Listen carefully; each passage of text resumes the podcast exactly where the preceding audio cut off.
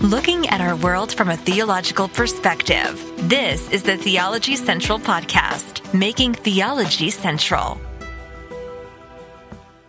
Good evening, everyone. It is Thursday, August the 31st, 2023. It is currently 6:41 p.m. Central Time. 6:41 p.m. Central Time. Do you know what that means? That means we are almost at the very, very, very end of our summer study of the book of Jeremiah, which this summer study will end at midnight tonight, midnight Texas time, because all other time zones are wrong. All other time zones are irrelevant. All other time zones are rebellious. They are because the Texas time is the time which everyone should set their clock to. So for us, it is 641 p.m. Central time. Whatever, if your clock says something other than 641, you need to change it now. And when you show up at your job or church and everybody's like, you're late, you're early, whatever the case may be, you can say, no, no, no, no, no. I'm following Texas time because it's the right time. And you'll, you'll start a revolution and everyone will be like, Oh, you're right. Texas time is the right time. And then everyone will change their clocks and then we'll all be on the same time zone. And it will change history. Do, do you think that will, it probably will not work, but no, good evening, every, good evening, everyone. It is Thursday, August the 31st, 2023. It is now 642 PM Central Time, and you know where I'm coming to you live from. The Theology Central studio located right here, obviously in the state of Texas, Abilene, Texas, to be very specific, to be very exact. And yes, we are working our way to the end of this study uh, for this summer, and I I'm still trying to process what did we actually accomplish right? I mean, we, we're so close right now. I mean, there's a time, a little bit of time of reflection, and I may do this for any other broadcast I do tonight. There may be a little bit of time in each one where I, have a little bit of, you know, self reflection and just looking back. I mean, I do know this within a three month period, I did almost, well, probably over 65 hours of teaching on the book of Jeremiah in a three month period. Now, I don't know, I don't know how you may feel about that. I feel like that that's a pretty big accomplishment, right? I mean, what you you can you can argue about the quality of those messages. But that's 65 hours. No church that you know of has ever accomplished producing 65 hours of teaching on the book of Jeremiah in a three month period, I, I will stand by that. If there's someone out, else out there who has done that, then I will say, okay, you're right. I, I'm not the only one, but I think we probably are. Put it this way. If it has been done, we are one of the very, very, very, very few. We have to be a, a part of a small, small, small, small minority. Even in Bible college, even in seminary. If you take a course on the book of Jeremiah, Rarely are you going to get 65 hours of instruction, even in the entire semester. Even if it's in a year long course, you're not going to. Even if you go to a church that's doing a verse by verse study of the book of Jeremiah, if you're, if you're lucky, you may get 52 messages in the entire year, and most of those will not even be an hour apiece. So you'll get less than 52 hours of teaching in an entire year. And you've gotten over 60 something, probably close to 65 hours of teaching on the book of Jeremiah in a three month period. I, I think that that is, I'm, I'm hoping you see, well, wow, that's, uh, you know, and that's right there for me to use whenever I want 24 hours a day, seven days a week. I, I hope so. And maybe, Maybe I'm trying to convince myself that, hey, I, I accomplished something. Maybe, maybe, maybe I'm trying to convince myself that I tried to accomplish something because I'm very aware that we lost, you know, so many people who started off going, I'm going to study in the book of Jeremiah. Most of them dropped out way, way back there somewhere. I don't even know where they are. They, they, they, I, someone needs to go back and try to find them because I think many dropped out, which is somewhat disappointing. But then all of that's kind of fitting because the book of Jeremiah is about one person being sent to deliver a message. And well, when, when he gets to the end of his life, does he look back and see success? How does he measure that success? He knows he delivered lots of messages and we know he spoke lots of words. The, the overall reaction and acceptance of it wasn't great. So you, you, you really can't always base it on that. All you can do is like, I know I took the book of Jeremiah and I did the best of my, uh, I did to the best of my ability to try to bring up everything I could think of in the book of Jeremiah, try to reinforce and really focus in on very important issues that are important not just to the book of Jeremiah, to theology in general to things related to eschatology. I tried to make it as practical as, as possible because I wanted it to have a profound impact on our lives spiritually. I wanted us to all get to this moment tonight and be able to go, I'm better off spiritually because I spent three months in the book of Jeremiah. I don't know if that occurred, but I'm hoping there was some conviction, some humbling, some motivating, something positive came out of it spiritually. But again, I can't speak for anyone. All I know is all I can do is the content will always be out there, how people will stumble upon it and use it from this point moving forward until the, the end of this once this podcast is over, all of those messages will be deleted. Once once the once my time is up in ministry, they will all disappear. I'm not going to try to, you know, pay money for a website to preserve them. They're all going to be gone. They're going to be gone because, uh, yeah, I mean, uh, yeah, I'm not going to try to transfer thing and uh, upload it. No, it'll just be gone forever. So um, I'm hoping that for whatever time these things are available, they will be beneficial to someone. All right. And hopefully, hopefully. But there, there's a little bit of self reflection. There's a little bit of looking back over three months and what we've accomplished, but we still got some hours left. So I could just go ahead and call it and say, Hey guys, we did it. You know, we're at the end. It's, it's Thursday, August the 31st. That means, you know, in what? Less than 12, well, about 12 minutes from now, college football. College football's tonight. Florida versus Utah, right? I mean, maybe I should be downstairs watching. I, I could be doing what I want to do, but I, I think that we, we, we should try to get as much out of this as possible between now and midnight. That's the goal. Once we get to midnight, I have to just live with what it, where, whatever we've done, I just have to live with it.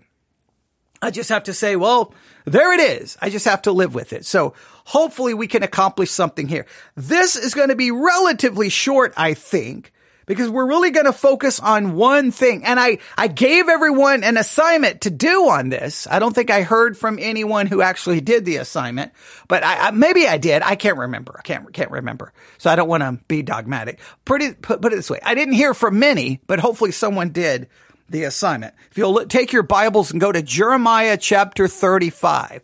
I know we did a little, a lot of review on Jeremiah 31. I told you to read that 10 times. I told you to read Jeremiah 29 five times. I, t- I told you to find the 15 I wills in chapter 31. And then I told you to find all the wills in chapter 30, 31, 32, and 33. We talked about the, the weird ending of the book of Jeremiah in chapter 52.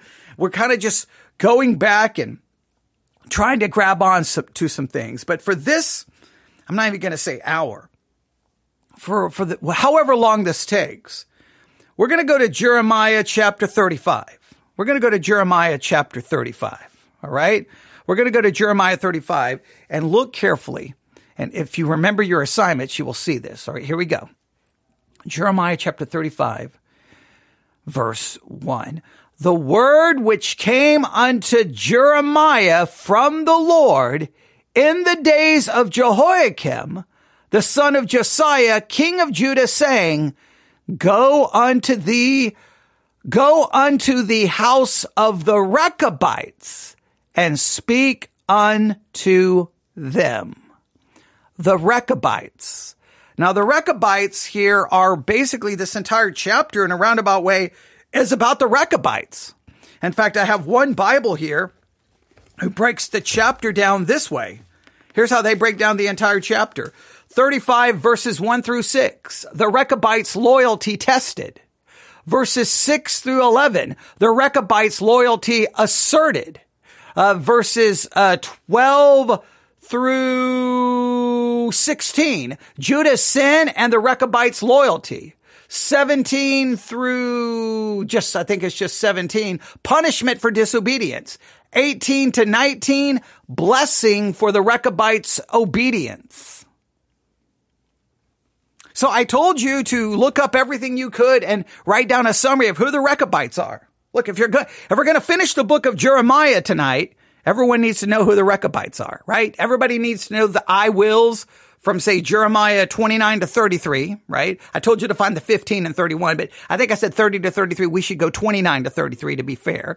You need to understand everything about that covenant made with the house of Israel and the house of Judah, right? You need to know that. You need to know 2911 and how not to take that out of context. You need to know that. I mean, these are, some, you do need to remember the emphasis in the book of Jeremiah for the people to submit to pagan Babylon, not to fight, not to resist, but to surrender to that. I think that's important. Uh, you need to clearly realize that every time God's law is given to them, do this, do this and you will live. Don't do this and you will die, right? Th- those kinds of, of situations. Um, they fail, fail, fail, fail, fail. So God has to finally step in and say, Hey, I'm going to do everything for you. We talked about how that relates to our law and gospel study. But we need to also then figure out who the Rechabites are. Who are they? And wh- how should we approach this chapter? All right. I was going to do kind of a, an overview, uh, from using the study guide of chapters. see what chapters? Chapters 34 and 35, but I'm going to skip that. I'm going to skip that because I just want us to focus on the Rechabites here. That's, that's all I really want to do. And I'm going to use a couple of sources. Um, see if there's agreement, if there's disagreement. Because, I mean, I think you, I think you have to acknowledge, I mean, you're reading the book of Jeremiah and now all of a sudden here's the Rechabites. So what, what is the significance of the Rechabites to the overarching story in the book of Jeremiah? Like, what is their significance? Why is there almost an entire chapter dedicated to them? So who are the Rechabites? Well, according to the study guide that I have here, they quote verse, uh, they quote verses five through 11. All right. So I'm going to read Jeremiah 35, 5 through 11. I know they skip verses 2, 3, and 4, probably because there's some names there that nobody will ever figure out how. Well, I know why. You know why they skip it? Because we have a possible problem here. Do we not? Does everyone remember the possible problem? All right. So the word which came into Jeremiah from the Lord in the days of Jehoiakim, the son of Josiah, king of Judah, saying, Go unto the house of the Rechabites, speak unto them and bring them into the house of the Lord, uh, into one of the chambers and give them wine to drink. You, you can probably see why they want to skip verse three. Is everybody familiar with Jeremiah 35, 3? I'm speaking like I'm in front, I'm in the church, right? Because this is what I would be doing if I was in front of people. Okay. Everyone, what's the issue in verse three? And I would say that to the people because my assumption is if we're studying a book, everyone in my church is reading that book. That's always my assumption, which is always a flawed and faulty assumption, right? I'm always like, all right, church, we're going to study Jeremiah. And then in my assumption, everyone in the church will go home and start reading the book of Jeremiah over and over and over and over and over and over again. So when I get to a chapter and say, Hey, everyone know the issue, then I'm assuming everyone will be like, well, of course. And, but then you realize that it doesn't really work that way. But in theory, I'm going to pretend that all of you right now are going, verse three. Yeah, everyone knows the problem in verse three, obviously, because it says, then I took uh, Jaazaniah. I always want to say Jazaniah, but Jaazaniah, the son of Jeremiah. Wait, wait, wait, wait. What? Jaazaniah, the son of Jeremiah, the son of Habaz- Habazaniah, or Habazina, if I should say it correctly, Habazina and his brethren and all his sons and the whole house of the Rechabites. So, so then I took Jaazaniah, the son of Jeremiah, the son of Habazina, and his brethren and all the sons and the whole house of the, of, of the Rechabites. Does everyone see the issue in verse three? Does, does, did Jeremiah have a son? Then I took Azaniah, the son of Jeremiah, the son of Habazina, and his brethren and all his sons and the whole house of the Rechabites. Did, When you were reading Jeremiah, did you stop there and go, wait, wait, wait, wait, wait, wait, wait, wait. When does Jeremiah have a son? Now, the study guide that I have, they just skip that. They're like, we're not going to deal with it. Now, I have a study Bible here that at least is not willing to, to, to skip this. Here's what they say. All right. Now they have a whole thing here about the Rechabites, which is what I really want to get to. That's what I really want to get to. But I'm going to skip all of that. And then they go to verse three and four. Jaazaniah and Habazina are not mentioned elsewhere. The father Jaazaniah, identified here as Jeremiah, is not the unmarried prophet. Jaazaniah must have been the head of the Rechabites at this time. It's they, so let me read that to you again. Jaazaniah and Habazina are not mentioned elsewhere. The father of Jaazaniah, identified here as Jeremiah, is not the unmarried prophet. Now they assert it as a dogmatic certainty. They just say, hey, it, that's not Jeremiah the prophet. This is a different Jeremiah. I'm not saying it is. I'm not saying it isn't at this point in time. What I'm saying is, as a good Bible student, you should have went, wait a minute. Which Jeremiah is this? And how do we know it's a different Jeremiah? Do we know it's a different Jeremiah just because nowhere else in Jeremiah does it mention him having a son or a family? Or is or or like what what would be your what how would you prove your point here? So you can see why the study guide just says, you know what, let's just forget that. let's, let's just forget that completely, or, or at least they appear to, because they start their study in verse five. All right. So now I'm going to go to 35.5. Just I wanted you to see that if, if you missed it in your study this summer of Jeremiah, just so that you note that. They start, so they start quoting in verse 5. Now I'm going to read it from verse 5. All right, here we go. Jeremiah 35 verse 5. And I set before the sons of the house of the Rechabites pots full of wine and cups. And I said unto them, drink ye wine. But they said, we will drink no wine. For Jonadab, the son of Rechab, now I always want to say Rechab, but Rechab is how supposedly it's said. Rechab, our father commanded us saying, you shall drink no wine, neither ye nor your sons forever. Neither shall you build houses, nor sow seed, nor plant vineyard, nor have any, but all your days you shall dwell in tents, that you may live many days in the land where ye be strangers. Thus have we obeyed the voice of Jonadab, the son of Rechab, our fathers, and all that he hath charged us, to drink no wine all our days, we, our wives, our sons, nor our daughters, nor to build houses for us to dwell in, neither have we vineyard, nor field, nor seed.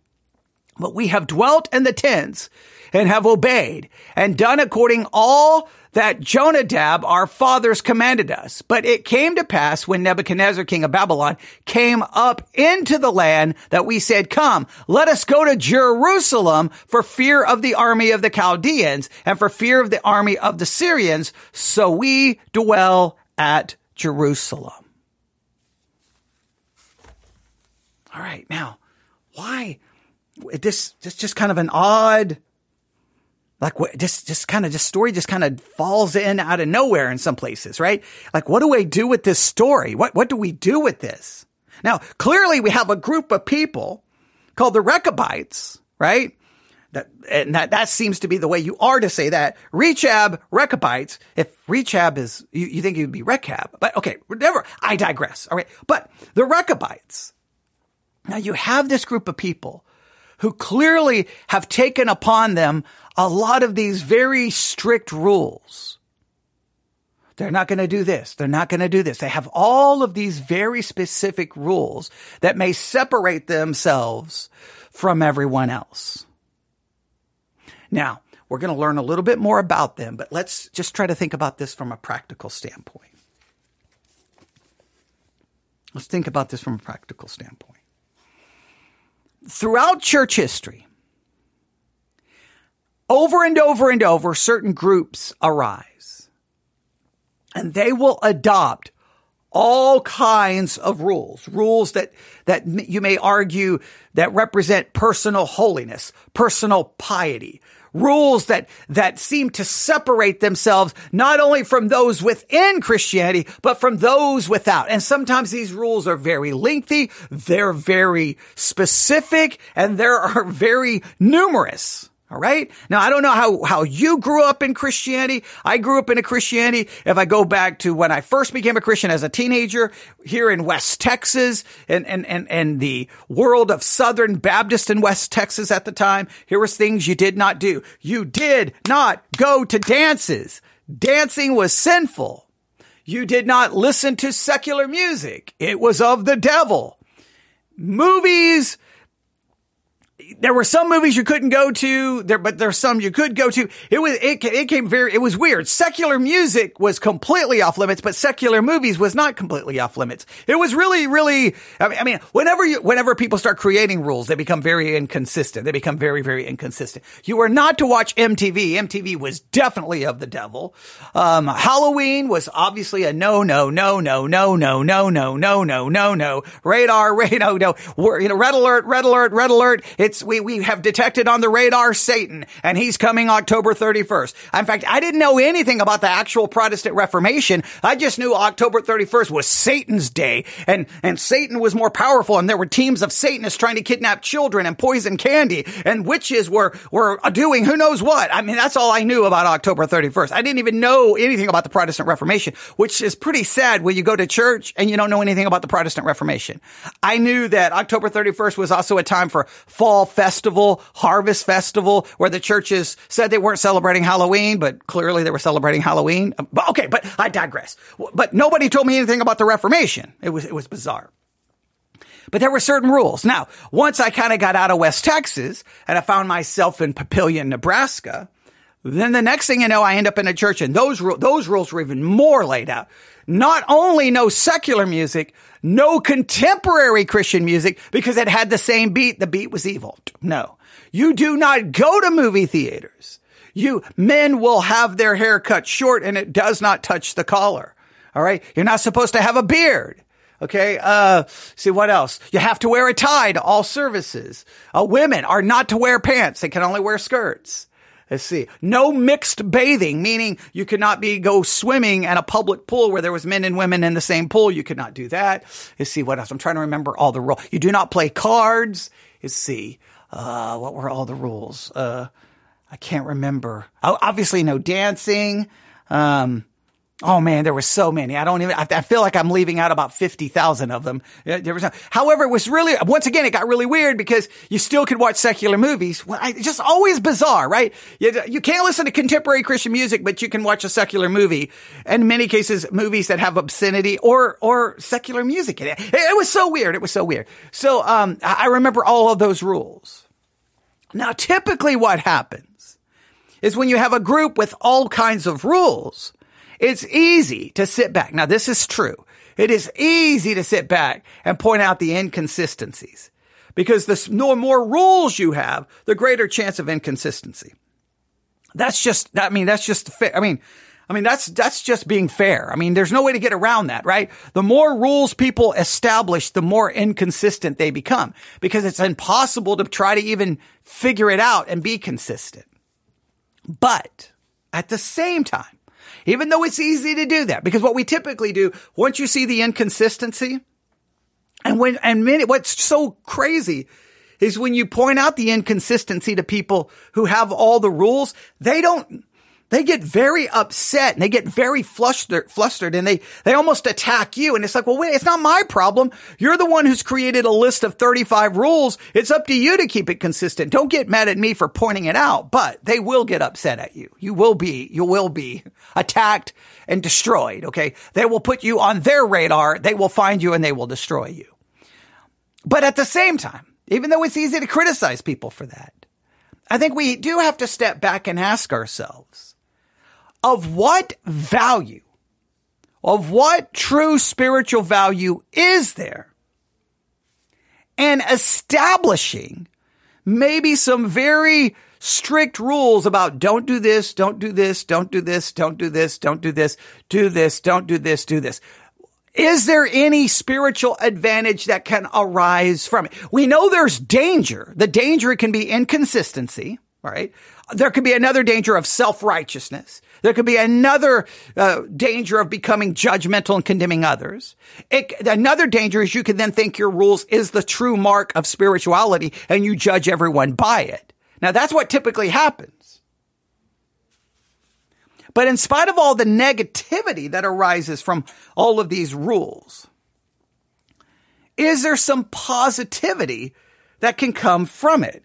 Is there, is there anything positive that can come from it? I apologize for that sound, but I realized my MacBook was about to, uh, I had not had it plugged in and it was about to die. So I had to make a rule that I must plug in my MacBook or we're going to lose the live broadcast. All right. So I apologize for that. But I, the, the point is, is there any, is there any way those rules could be positive? Now I, I I've only got one halfway decent example of this.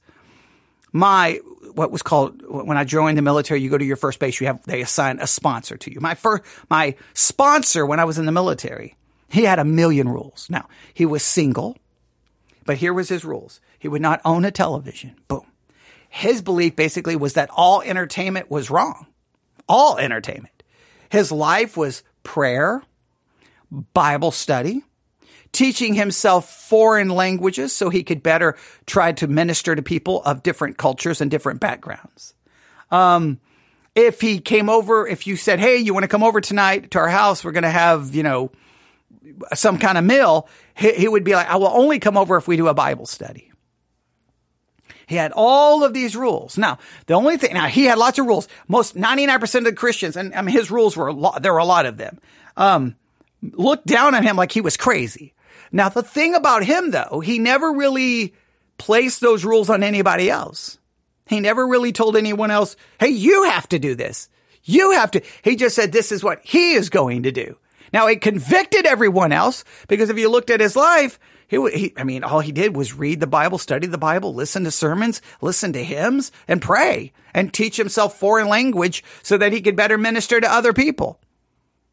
I mean, that was, that was his life. I mean, that was his life. And if he went anywhere, then it was Bible study was following, devotional time was following. That that was his life. That was his life. And so you were like, okay. Now, of course, you could say, well, he was single, so that gave him some advantages that others may not have. But he was very much committed to that way of, of life. Now, would there be something negative about that?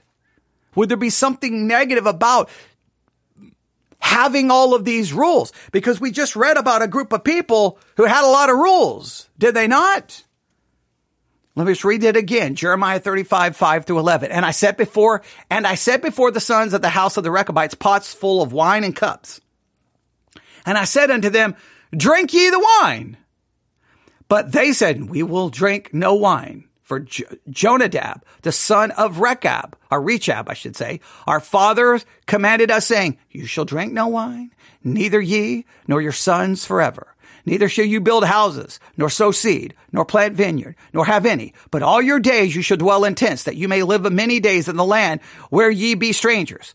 Thus we have obeyed the voice of Jonadab, the son of Rechab, our father, and all that he hath charged us to drink no wine all the days, we, our wives, our sons, nor our daughters no, nor to build houses for us to dwell in. Neither have we vineyards, nor field, nor seed, but we have dwelt in tents and have obeyed and done according to all that Jonadab our father commanded us. But it came to pass when Nebuchadnezzar, king of Babylon, came up unto the land that we said, Come, let us go to Jerusalem for fear of the army of the Chaldeans and for fear of the army of the Syrians. So we dwell at Jerusalem. There are rules. Now, how do you feel when, when you meet Christians who have lots of rules? Do you immediately go, man, they're legalist. What is their problem? Or is it possible that a Christian can establish some serious rules for themselves and it be a positive, it doesn't turn into a negative thing? Now, there's always dangers with them, right? Inconsistency, judgmental. They want to make sure, they want to judge everyone else based off their rules. Now, in this case, you can clearly see where the rules seem to be coming from. The origin of these rules does not appear to be God. The origin of these rules, listen carefully. We will drink no wine for Jonadab, the son of Rechab, our father commanded us saying, verse 8, thus we have obeyed the voice of Jonadab, the son of Rechab, our father. The origin of these rules seem to be Jonadab. That seems to be the case. So, so you, I want you to just think about rules and how in your Christian life, what do you, what, I mean, do you have a lot of rules in your Christian life? Now, sometimes the more rules we have, if, if we're careful with them, if we're not inconsistent and we don't force them upon other people and we don't try to claim that they come from God, sometimes these rules could possibly protect us. Sometimes these rules could keep us out of situations that we don't want to be in. Sometimes they could, they could probably protect us. I think we can all agree. Uh, uh, for example, I have a rule in my life, right? I will not drink alcohol. I just do not drink alcohol. The end. I don't. Now that rule for me though is not because I'm spiritual. That rule, I would have that rule in my life if I was an atheist. If I was an agnostic, I would have the rule that I am not touching alcohol. The reason I have that rule is because I have seen the total and absolute devastation and life after life after life when it comes to alcohol. Everyone thinks, oh, I, you know, it's no big deal. It's just a couple of drinks. Yeah, but nobody knows when those couple of drinks flips a switch in your mind. And the next thing you know, it's not just drinking socially or just here or there. Now it's a need. Now there's an addiction forming. And the next thing you know, it turns into alcoholism my my uh, daughter who works for American Airlines was just talking about a situation today with a person on the plane who clearly was an alcoholic and she was falling apart.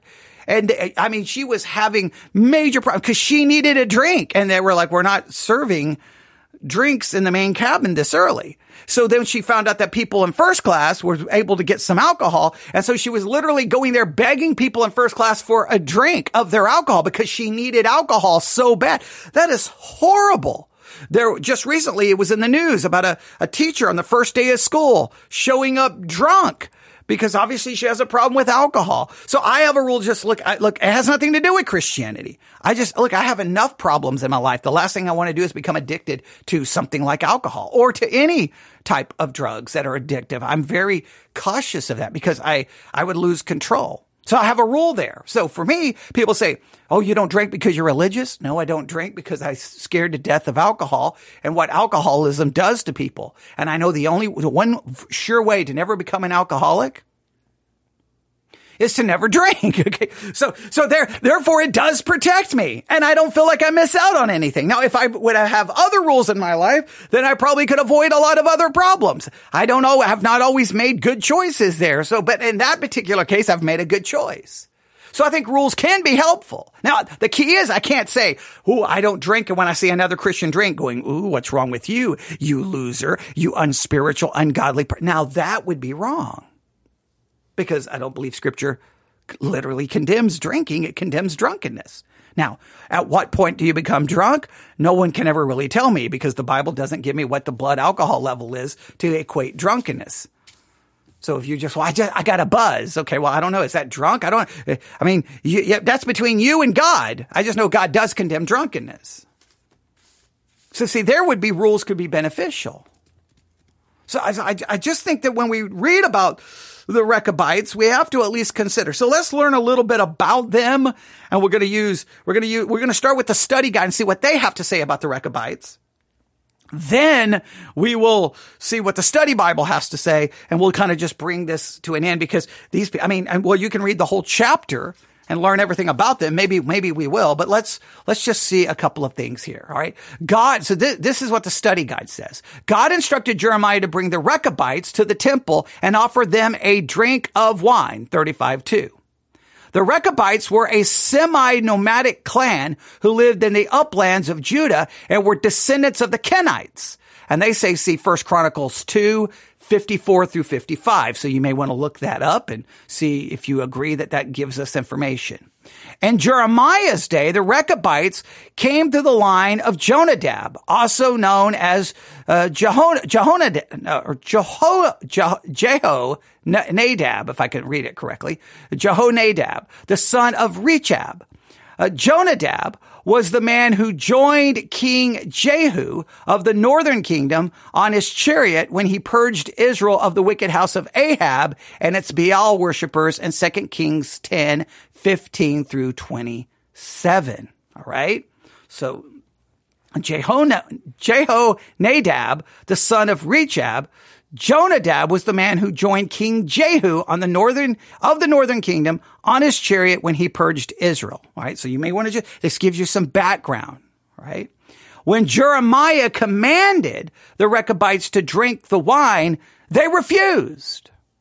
Their forefather, Jonadab, had commanded his children and their descendants never to drink wine. Along with that, Jonadab also forbade them from building houses and settling down from sowing seed in fields uh, to farm the land or to plant vineyards. Instead, they were to dwell in tents and move from one fertile pasture to the next to feed their herds, never staying in one place for very long. Now, here we go. Now, listen to this. This is very important. The scripture provides no specific reason for Jonadab's instruction.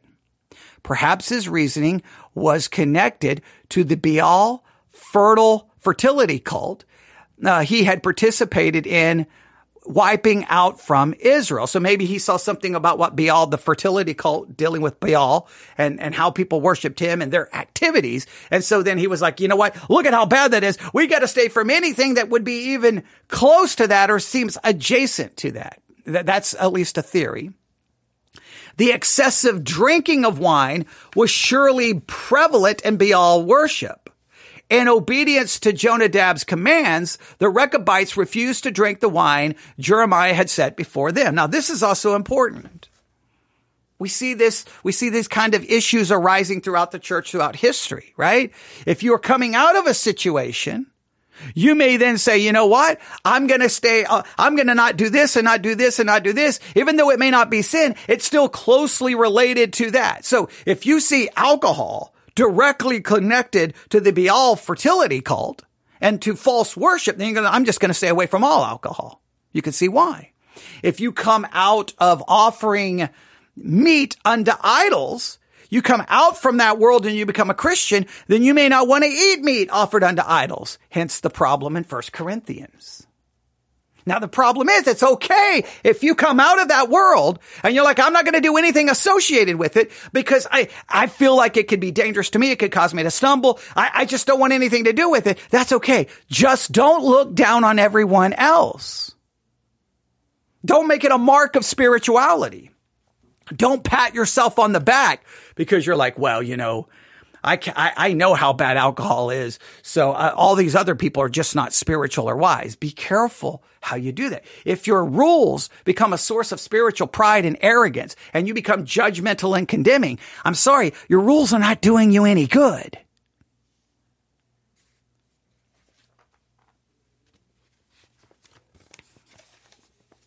Now, they, they then say this.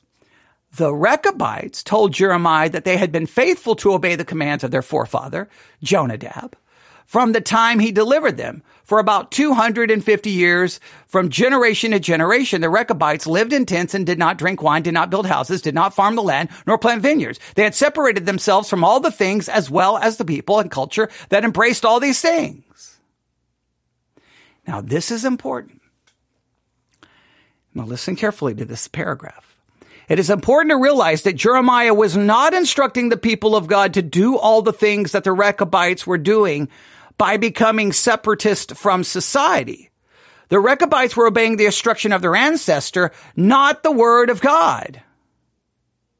So, hey, Jeremiah wasn't telling the people, hey, do this. He, in a sense, was just trying to maybe commend them for their faithfulness, but they weren't necessarily following the word of God per se. They were following these rules. Now that's also very important. Whenever you have, we've talked about weaknesses in rules. We've talked about some good things from rules, but this is very important. Whenever your rules whenever your rules and your standards really become your Christianity, they almost replace God. They almost become, they become really how you judge Christianity. It becomes, that's a problem. You can't allow your rules to basically replace God and replace his word. They're great if you feel you need the rules and if they are spiritually beneficial. then think of what, I mean, uh, by all means, think of what rules could be, could, you could institute that could be sp- beneficial to your spiritual life.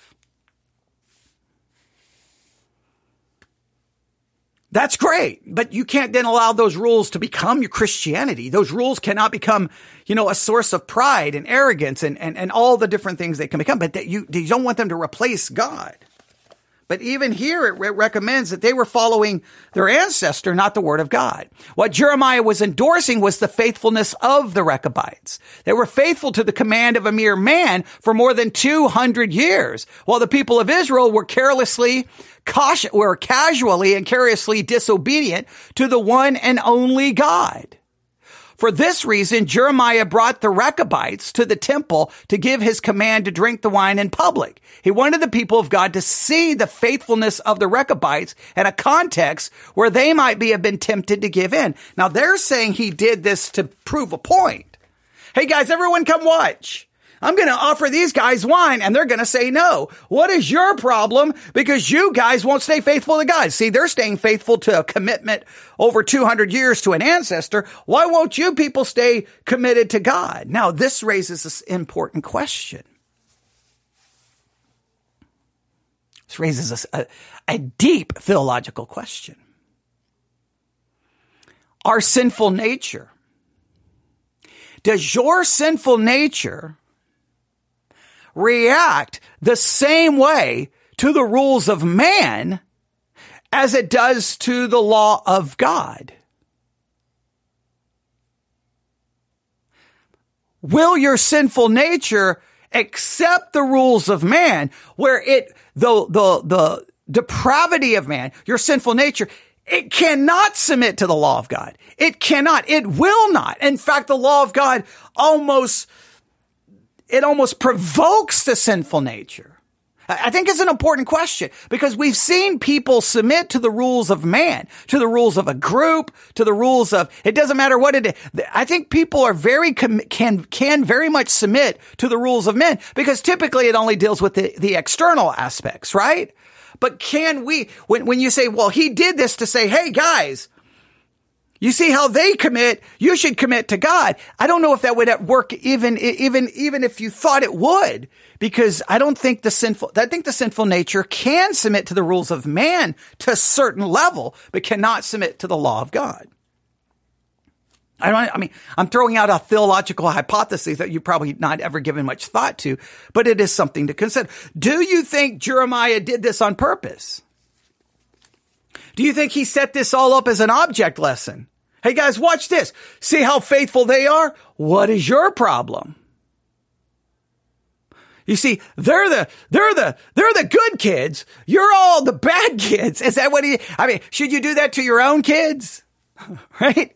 You, you keep telling your kids not to do something and they keep doing it. So you go find a neighborhood kid who always does the right thing. You bring him in and you, you bring the kid and put him up in front of all your, you tell your kids to sit down and you're like, okay. And you offer this thing to this kid and the kid's like, no, my mother and father says this is wrong. I cannot do that. And you look at your kids going, why can't you be more like him? I, I, I don't think that ever works. Does that ever work? Is, is that the way you see this? I'm, I'm going to read this again. It is important to realize that Jeremiah was not instructing the people of God to do all the things that the Rechabites were doing by becoming separatists from society. The Rechabites were obeying the instruction of their ancestor, not the word of God. What Jeremiah was endorsing was the faithfulness of the Rechabites. They were faithful to the commands of a mere man for more than 200 years, while the people of Israel were casually and carelessly disobedient to the one and only God. For this reason, Jeremiah brought the Rechabites to the temple to give his command to drink the wine in public. He wanted the people of God to see the faithfulness of the Rechabites in a context where they might have been tempted to give in. The Rechabites held to their convictions while surrounded by people who believed differently from them. Their faithfulness to their forefathers served as an indictment of the people of God. They should have known that obedience to God is more important than following the words of an ancestor as if his teachings were infallible. I don't know. Do you think that that's what's happening here?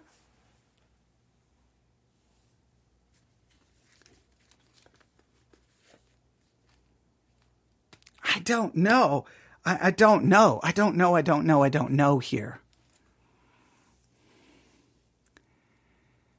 I.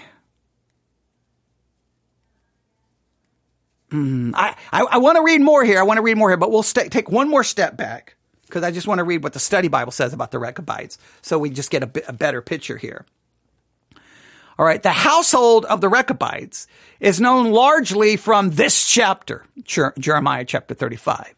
Their founder was Jonadab or Jehonadab, Jehonadab, all right, I'm going to try to just break that down. Jehonadab, the son of Rechab, who lived under King Jehu of the northern kingdom. Jehonadab apparently supported the king's radical reform movement, 2 Kings 10, which included demolishing the Baal cult and other elements of Canaanite culture. The Rechabites also promised their ancestors that they would not build houses nor plant vineyards, apparently so they would be able to remain mobile. They were devout worshippers of the Lord. The Lord told Jeremiah to invite the Rechabites into the temple to give them wine to drink.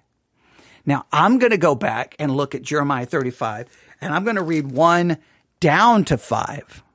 I'm going to read 35, 1 through 5, because uh, remember the uh, study guide just started in verse 5. So let's go back and see what happens here. The word which came in unto Jeremiah from the Lord, saying, In the days of Jehoiakim, the son of Josiah, king of Judah, go unto the house of the Rechabites, speak unto them, bring them into the house of the Lord, into one of the chambers and give them wine to drink.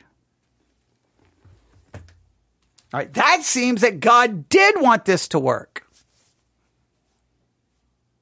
Now, the, the study guide kind of says like this is what Jeremiah's plan was. I don't think it was Jeremiah's plan. God says do this. God had, I don't know if Jeremiah understood why he was doing it or not. I don't know if he would have understood it.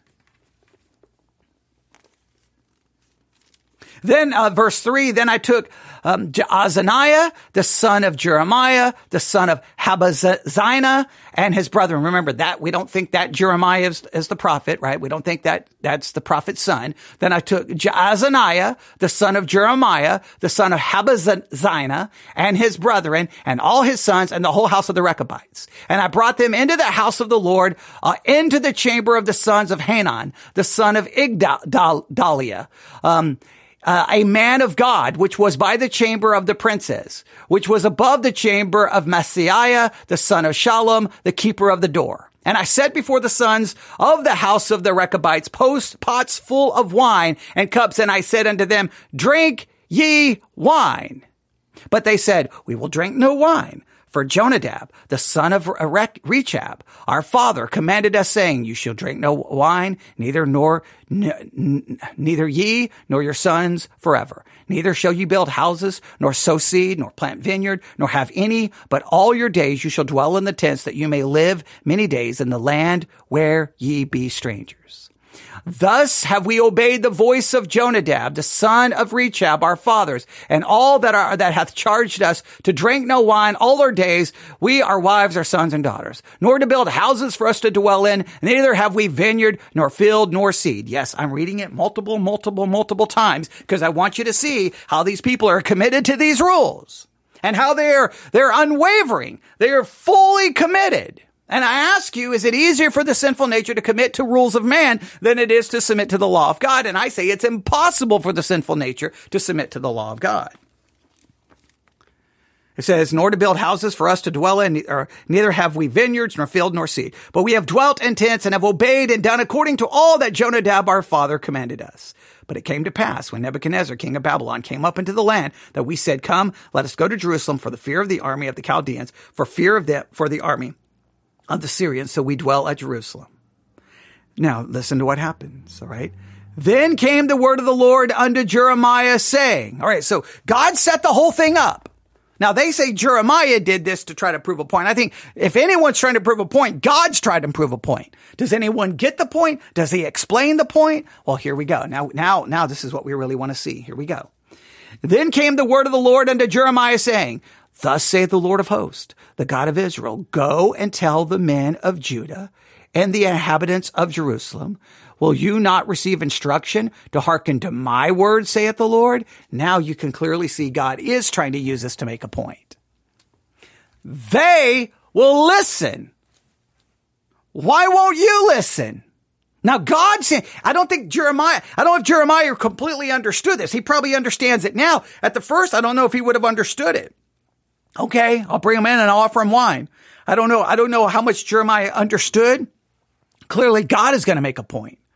Now he's going to go ask the people, Hey, will you not hear my instructions? Now, again, I just want to point out to you, the entire Old Testament is of God's people, the children of Israel, not listening to God and not hearing his instructions because the sinful nature will not submit to it. Verse 14, the words of, okay, now I'm going to go back to verse 13. Thus saith the Lord of hosts, the God of Israel, go and tell the men of Judah and the inhabitants of Jerusalem, Will you not receive the instruction to hearken to my words, saith the Lord? The words of Jonadab, the son of Rechab, that the command, that he commanded his sons not to drink wine, um, are performed. For unto this day they drink none, but obey their father's commandment. Notwithstanding, I have spoken unto you, rising early and speaking, but you have not hearkened unto me. I have set, sent also unto you all my servants, the prophets, rising up early and sending them, saying, Return ye now, every man from his evil way, and amend your doings, and go not after other gods to serve them, and you shall dwell in the land which I have given to you and to your fathers. But you have not inclined your ear nor hearkened unto me. Because the sons of Jonadab, the son of Rechab, have performed the commandments of their father, which he commanded them, but this people hath not hearkened unto me. So there is, God does set it up. I don't know, the, the study guide makes it sound like Jeremiah came up with the idea, and I just don't think it's Jeremiah. I don't think Jeremiah was like, I'm going to prove a point here. God seems to be proving a point. But I just want you to think de- more deeply about it. I, think the only point he's proving is that the sinful nature never will obey God. It cannot be subject unto God. The, the, our mind cannot be subject unto God because we have a sinful nature. Then verse 17. Therefore, thus saith the Lord God of hosts, the God of Israel, Behold, I will bring up Judah and upon all the inhabitants of Jerusalem all the evil that I have pronounced against them, because I have spoken to them, but they have not heard, and I have called unto them, but they have not answered. Verse 18. And Jeremiah said unto the house of the Rechabites, Thus saith the Lord of hosts, the God of Israel, because you have obeyed the commandments of Jonadab, your fathers, and kept all his precepts, and done according unto all that he hath commanded you. Therefore, thus saith the Lord of hosts, the God of Israel, Jonadab, the son of Rechab, shall not want a man to stand before me forever. And that ends the chapter.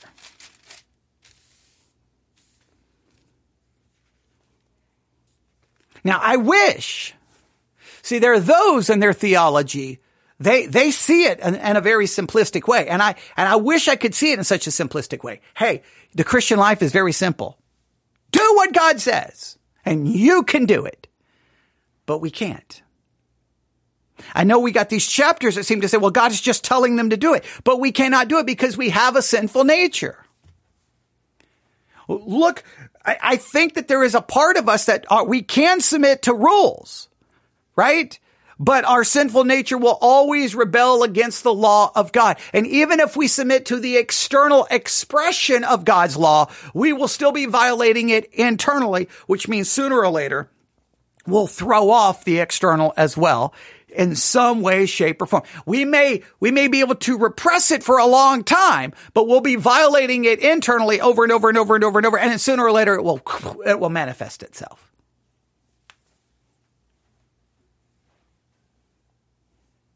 Now the Rechabites are an example of people with lots of rules. I want you to think about rules in your Christian life. What rules do you think you should institute in your Christian life that could be beneficial? And how can you pre- how can you keep those rules from becoming detrimental in your Christian life? All right, I'm going to stop right there. We're, we're less than what we're about four and a half hours away, maybe a little less than four and a half hours away to bringing this to an end. But there's Jeremiah 35. There is the Rechabites. There you've learned all thing, uh, everything about them. You know a little bit of their origin. You know a little bit about what they did. You understand maybe why, maybe why they have some of their rules. You know about their rules. We talked about rules in our Christian life and we talked about how God used them. I think just to once again reinst, just to, really just to drive the point home once again, hey guys, you don't listen. You don't follow. And they never will. And they never could. Just like we never will. And we never can. Until God eradicates the old man completely. All right. You can give me your thoughts on the Rechabites. Newsif at yahoo.com. That's newsif at yahoo.com. We're about four and a half hours away from finishing our study in the book of Jeremiah. We went back to 35, did a little bit of work there. We've already finished it. This is all just extra. This is just extra stuff, right? This is bonus material. This is just like, oh, I think we skipped a little bit here. I think we skipped a little bit there. I don't think we really covered that. And I'm just circling back around trying to cover some of these things that I don't think we did a good job on. So there you have it. What we may try to do we may try to do at least one more tonight. Um, well, I know we're going to do at least one more. We may try to cover 36. We may try to do some work on 36. Who knows? We'll just we'll just see what we can do. We'll just see what we can do. But there we go. It's um, 7:37 p.m. We'll take a little bit of a break and I'll be back before you know it. I'll turn on the microphone and we'll, we'll do, we'll just do some more work. And some of this is just going to be these like little studies like this, just grabbing little parts and just trying to give you some practical things. So at least for this evening until the next time we talk, a practical thing is to think about how rules have, what, what place have rules played in your Christian life? I know they have. I know you've grown up, if you grew up in a Christian home, there were rules, there were standards. How did that, did that help? Did that hurt? You've gone to churches where there's rules, there's expectations. Did that help and did that hurt? How did, how did the rules hurt you? How did the rules help you? How did you misuse the rules? How did you correctly use them? What rules do you currently have now? That you cannot dogmatically say. And if you, and look, and if you try to make your rules God's rules, that's really when it becomes a problem. All right newsif at yahoo.com. That's newsif at yahoo.com. And uh, with all of those names, if I was saying any of them incorrect, I do apologize. Um, yeah. And I think there was one I was definitely messing up on, but I think most of them I got right. All right. Thank you for listening. We'll be back uh, soon to bring this summer of 2023, the book of Jeremiah study to hopefully some kind of a well, it's going to be a conclusion. I don't know if it's going to be dramatic, but it's going to be a conclusion. All right. Thanks for listening. God bless.